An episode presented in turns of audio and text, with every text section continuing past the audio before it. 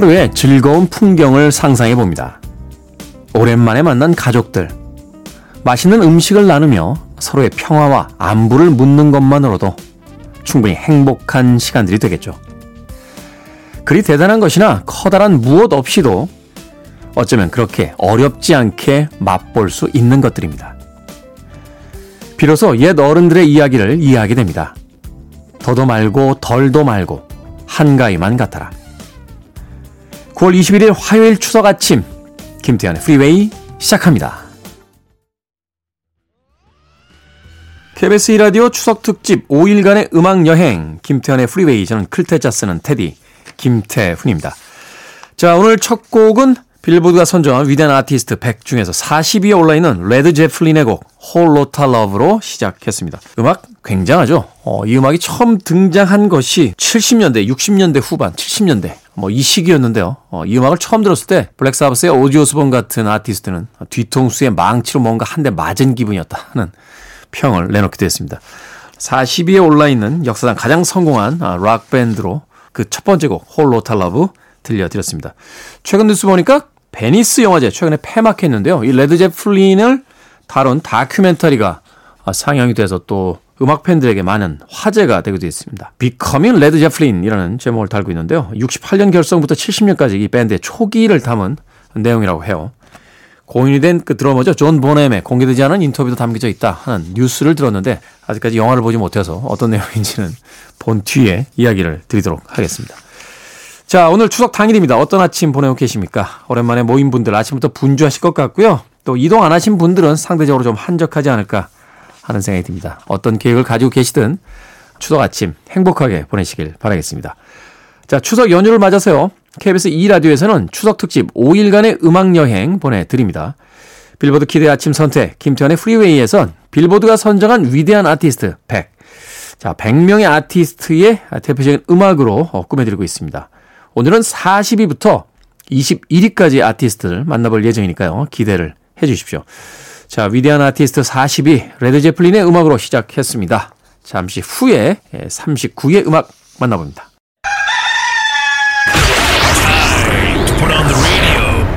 김태훈의 프리웨이 KBS 1라디오 추석 특집 5일간의 음악 여행 김태훈의 프리웨이 함께하고 계십니다. 빌보드가 선정한 위대한 아티스트 100 중에서 39위에 올라있던 아티스트 라이오넬 리치 그리고 38위에 올라있던 에릭 클랩튼의 두 곡의 대표적인 음악 듣고 왔습니다. 라이오넬 리치 70년대에 굉장히 성공했던 남성 소울 그룹이었죠. 코모도스의 멤버였는데요.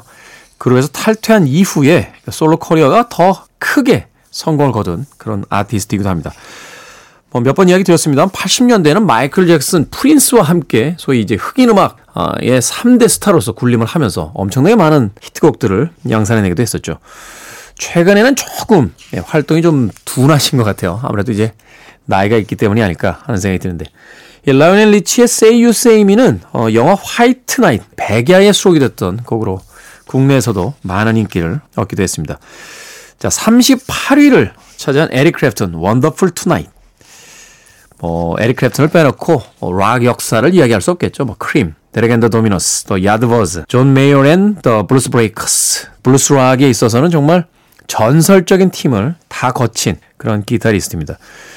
그 조지 해리슨이 이 에릭 클랩튼에게 그 기타를 배울 정도로 뭐 당대에 있어서도 최고의 기타리스트였고 뭐 지금까지도 락 역사상 가장 위대한 기타리스트로 평가받는 그런 인물이기도 합니다.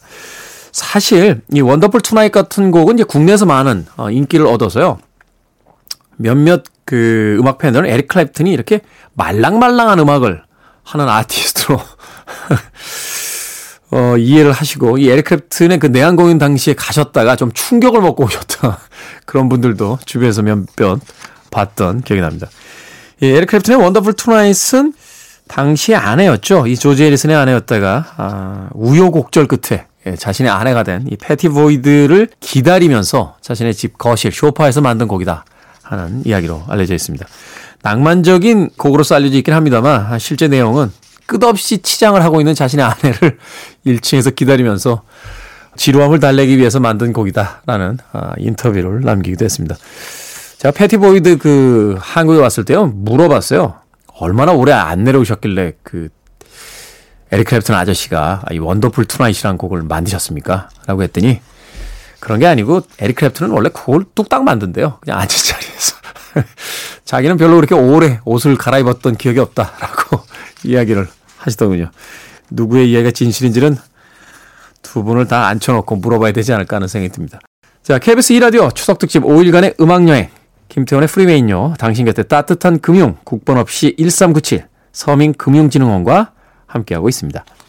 자, 이제 37위와 36위로 갑니다. 37위는 비욘세가 차지했습니다. 어, 제이지가 50위를 차지하고 있었으니까 아내가 네, 남편보다 더 높은 순위를 기록을 했군요. 데뷔 이후 지금까지도 단 한 번도 슬럼프 없이 꾸준한 활동을 하고 있는 그런 여성 뮤지션이죠. 데스티니스 차일드 시절을 포함해서 지금까지 뭐 그래미 트로피를 거의 30개를 가깝게 받은 그런 슈퍼스타입니다.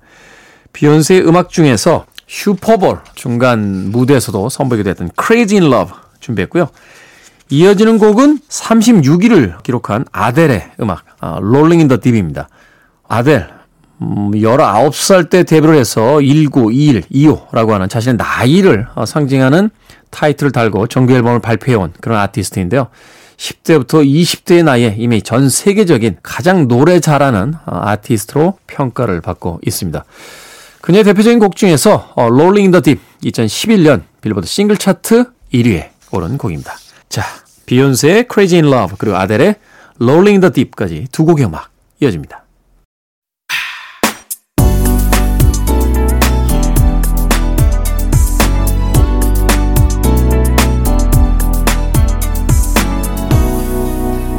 김태훈의 Freeway. KBS 라디오 추석 특집 5일간의 음악 여행 김태훈의 프리웨이 빌보드가 선정한 위대한 아티스트 100 함께하고 계십니다. 방금 들으신 곡은 35위에 올라있던 아티스트였어요. 홀 앤 오츠 Kiss on My List 들으셨습니다. 이 곡은 80대 초중반에 인기를 얻었던 그런 곡이었죠. 이 홀 앤 오츠는 뭐 남성 2인조 그룹 blue-eyed soul 계열의 대표적인 남성 듀오로 알려진 팀입니다. 생각해보니까 80년대는 남성 2인조 팀들이 꽤 많았네요. 어, 대표적인 그룹으로는 이제 웸 같은 그룹, 뭐 Tears for Fears 같은 그룹들이 또 80년대에 남성 듀오 그룹으로서 인기를 얻게 됐습니다. 히트곡이 굉장히 많았죠. 저는 개인적으로 이 데릴 홀, 이 굉장히 낭낭하면서도 그 힘이 넘치는 목소리를 좋아했던 기억이 납니다. 호레노치의 Kiss on My List 들렸습니다.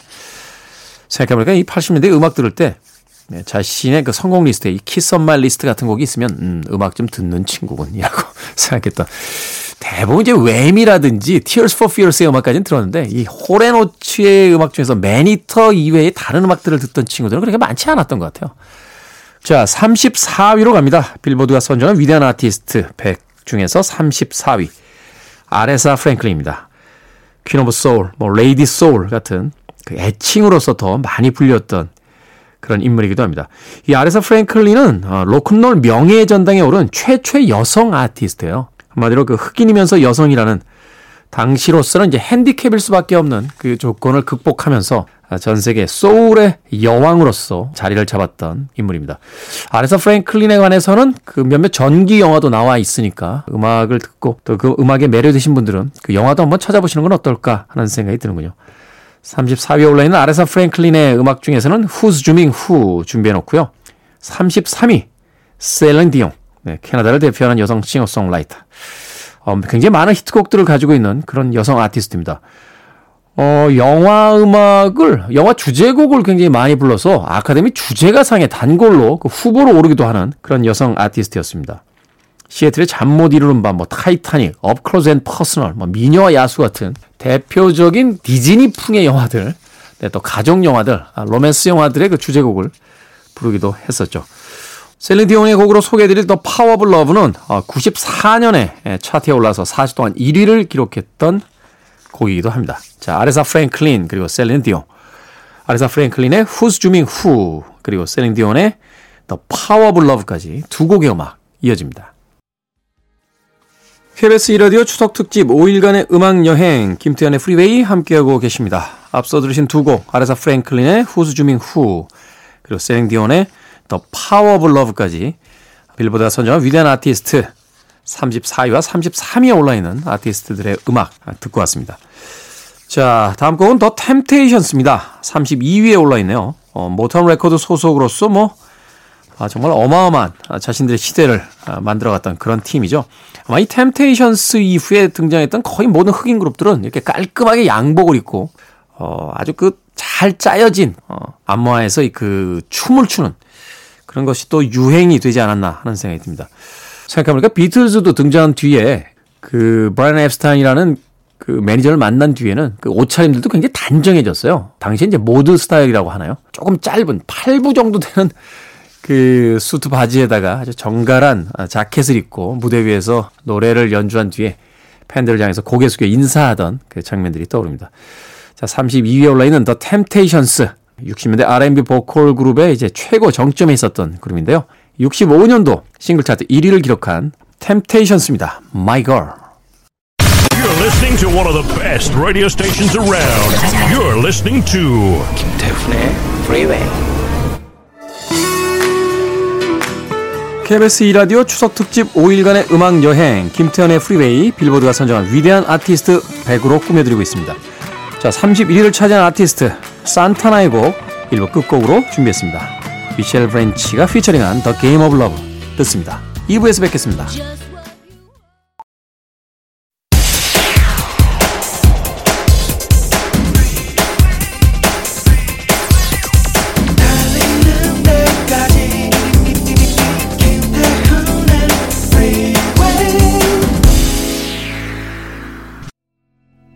KBS 라디오 추석 특집 5일간의 음악 여행 김태현의 프리웨이 2부 시작했습니다. 2부도 역시 빌보드가 선정한 아, 위대한 아티스트 100 어, 30위부터 21위의 음악으로 꾸며 드립니다. 방금 듣고 온 음악은 플리트 우드 맥의 Dreams였죠. 1967년도에 결성된 팀이니까 뭐 결성으로부터 벌써 50년이 넘는 시간이 흘렀습니다만 이 곡은 이제 77년도에 싱글 차트 1위에 오르면서 이 플리트 우드 맥을 본격적인 슈퍼 그룹으로서 어, 발돋움하는데 예, 일조했던 그런 음악이었습니다. 어, 기록을 찾아보니까요, 이 Dreams가 담겨져 있던 앨범인 Rumours가 어, 당시에 1200만 장의 판매고를 기록하면서 기네스북 어, 가장 많이 팔린 앨범 순위 1위를 기록하기도 그래요.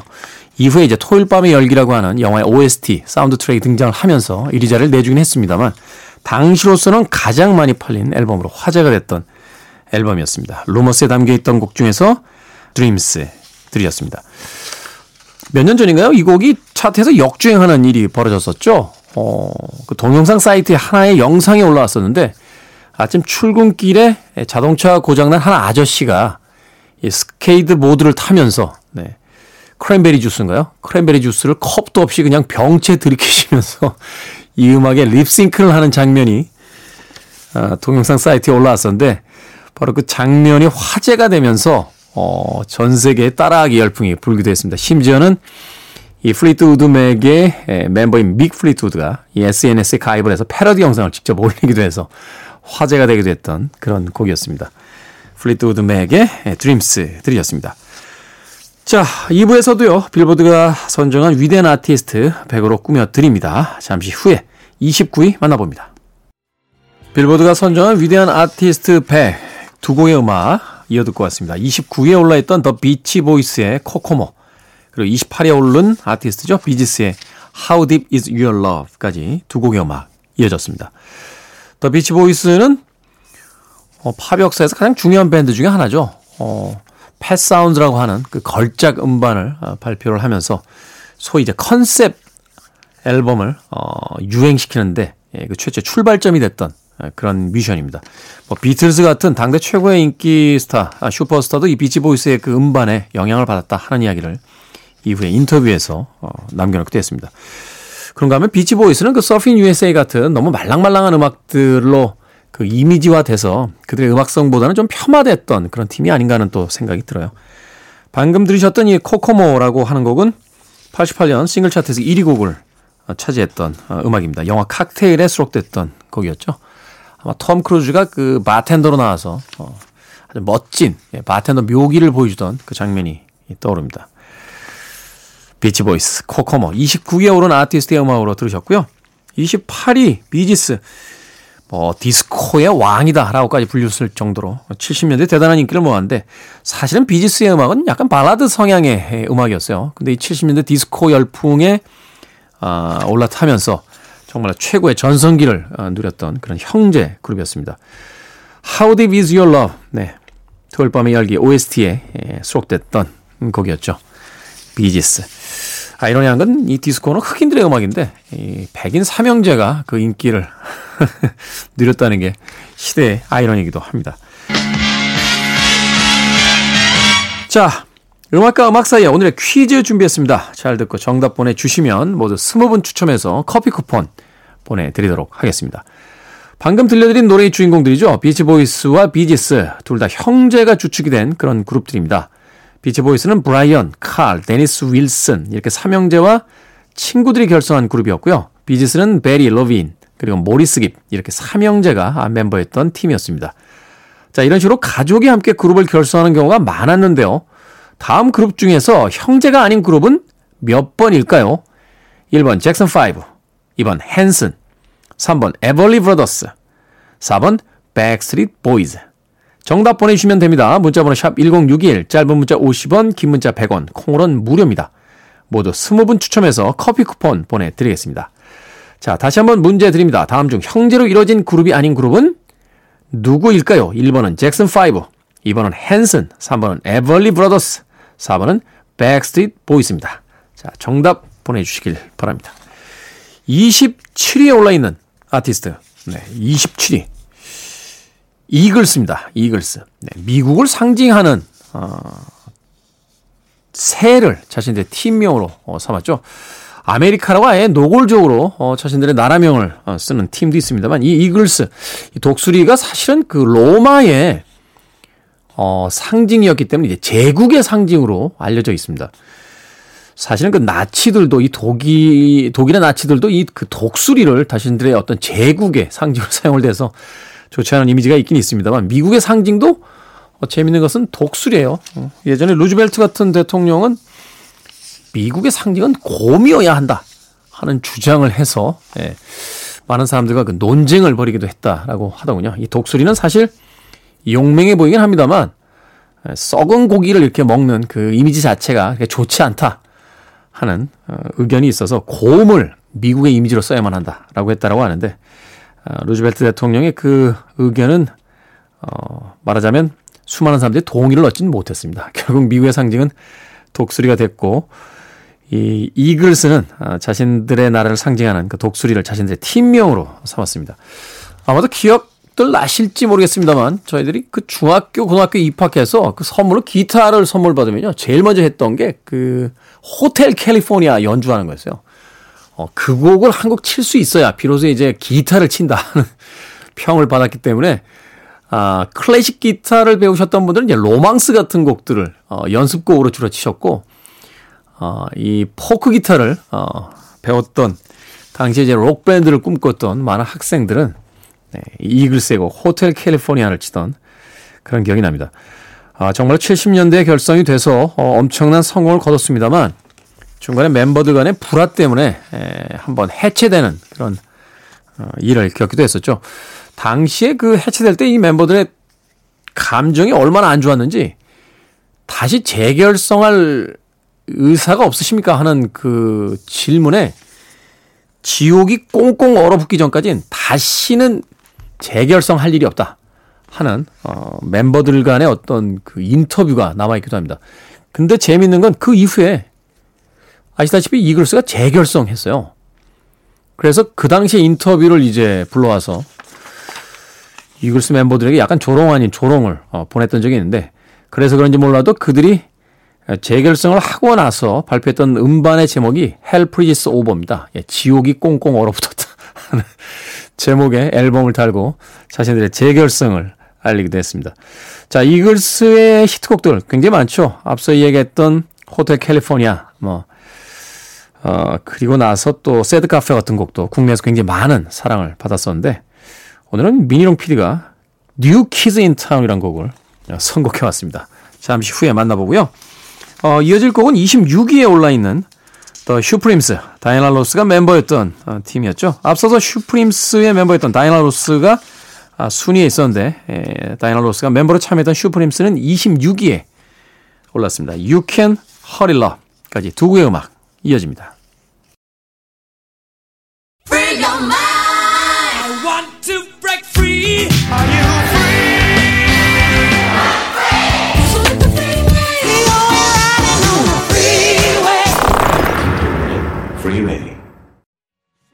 KBS 2라디오 추석 특집 5일간의 음악 여행 김태훈의 프리웨이 함께하고 계십니다. 빌보드가 선정한 위대한 아티스트 100. 자, 25위를 기록한 아, 닐 다이아몬드의 Sweet Caroline 듣고 왔습니다. 미국의 싱어송라이터 닐 다이아몬드. 어릴 때만 해도 사실 닐 다이아몬드 음반은 안 샀어요. 어, 라디오에서 나오는데 제 취향도 아니고 해서.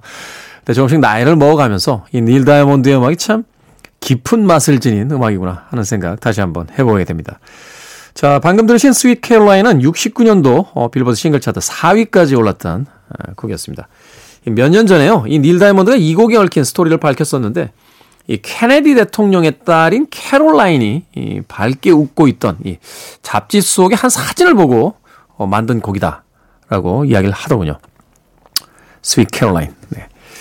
현재 이 곡은 미국의 프로야구 팀이죠. 보스턴 레드삭스의 예, 응원가로 사용이 되고 있기도 합니다. 25위에 오른 아티스트 닐 다이아몬드의 Sweet Caroline 듣고 왔습니다. 자, 앞서서 퀴즈 내드렸었죠. 보기 중에 형제가 아닌 그룹은 어떤 팀일까요? 정답은 4번 백스트리트 보이스였습니다. 백스트리트 보이스는 뭐 형제가 아닌 아, 각각의 멤버들이 예, 결성한 팀이었죠. 자, 커피 받으실 20 명단은 프리웨이 홈페이지에서 확인할 수 있습니다. 아, 20명단 확인하시고요. 또 모바일 쿠폰 받으시길 바라겠습니다. 추석 특집 5일간의 음악 여행 김태훈의 프리웨이 함께하고 계십니다. 아, 이어지는 곡은 브루스 스프링스틴입니다. 24위에 올라있는 아티스트예요. 브루스 스프링스틴 뭐 제가 소개할 때마다 하는 이야기이긴 합니다만 어, 보스라는 어, 별명으로서 또 미국인들에겐 익숙한 그런 아티스트입니다. 브루스 스프링스틴은 그 블루칼라 노동자들의 어떤 그 상징과도 같은 인물이죠.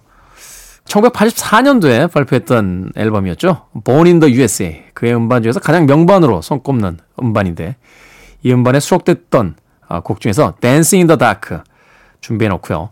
또 23위에 오른 아티스트 어셔. 노래와 춤 실력이 어, 뭐 엄청났던 그런 뮤지션인데 자 2004년도 어, 빌보드 싱글 차트 1위를 차지했던 Yeah라는 곡 어셔의 곡으로 준비해 놓습니다. 자 24위를 기록한 브루스 스프링스틴 in the Dark 그리고 23위에 오른 어셔의 Yeah 두 곡 이어듣습니다. 빌보드가 선정한 위대한 아티스트 100 24위에 올라있던 브루스 스프링스틴 in the Dark 그리고 23위에 올라있던 어셔의 Yeah까지 두 곡의 음악 이어서 듣고 왔습니다. 자, KBS 2라디오 추석특집 5일간의 음악 여행, 김태훈의 프리웨이. 당신 곁에 따뜻한 금융, 국번 없이 1397 서민금융진흥원과 함께하고 있습니다. 이제 22위로 갑니다. 22위는 에미넴. 뭐, 디트로이트 힙합의 전설이라고 불리는 그런 뮤지션이죠. 90년대 힙합이 대중화되면서 뭐 2000년대 최고의 힙합 뮤지션 단 한 명을 꼽아야 된다면 아마 에미넴이 되지 않을까 하는 생각이 듭니다. 사실 에미넴이 등장 초기만 해도요, 어, 흑인 커뮤니티에서 엄청나게 많은 공격을 받았어요. 50년대 엘비스 프레슬리도 그렇고, 70년대에 앞서 설명했던 이제 비지스도 그랬고요. 90년대와 2000년대 에미넴도 그랬고, 이 흑인들의 음악을 소위 이제 백인 뮤지션들의 등장으로 이제 스타들이 만들어졌기 때문에, 어, 흑인들의 어떤 피해 의식이 좀 있었던 거죠. 하지만 에미넴은 든든한 조력자가 있었습니다. 그 닥터 드레라고 하는 그 흑인 뮤지션이 그는 피부만 하얄 뿐 아, 결국 흑인이다 하는 어, 일종의 가드 비호를 해주면서 어, 활동을 할 수 있었던 어, 그런 뮤지션이기도 합니다. 굉장히 공격적인 가사들 또 주변에 있는 동료들도 어, 거침없이 그 자신의 노랫말의 소재로 사용하는 어, 그런 어떤 그 파격적인 부분들이 당시의 젊은 세대에게 폭발적인 인기를 얻게 했던 그런 뮤지션입니다. 에미넴은 아마 그 영화로서 만나보신 분도 꽤 많으실 것 같아요. 어, 에임마일이라고 하는 그 자전적 영화가 있었는데 그 영화 굉장히 슬퍼요. 어, 그 지역의 어떤 클럽에서 벌어진 그 어, 배틀에서 에미넴이 승리를 거두죠. 근데 결국 그는 더 큰 도시로 나아가지 못하고 어, 마치지 못한 잔업을 하기 위해 공장으로 돌아갑니다. 아마도 디트로이트의 그 우울한 어, 청춘들의 현실을 어, 영화 속에서 담고자 했던 것이 아닐까 하는 생각 해봤습니다. 자, 빌보드가 선정한 위대한 아티스트 22위에 오른 에미넴의 Lose Yourself 듣습니다.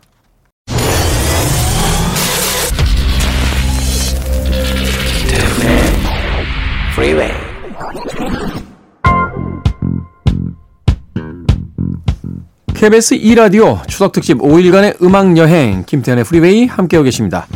자 오늘 끝곡으로는 빌보드가 선정한 위대한 아티스트 21위를 차지한 트럼펫 연주자 허브 알퍼트의 Rise 듣습니다. 이 곡 들으면서 저도 인사드립니다. 내일 아침 7시에 돌아옵니다. 고맙습니다.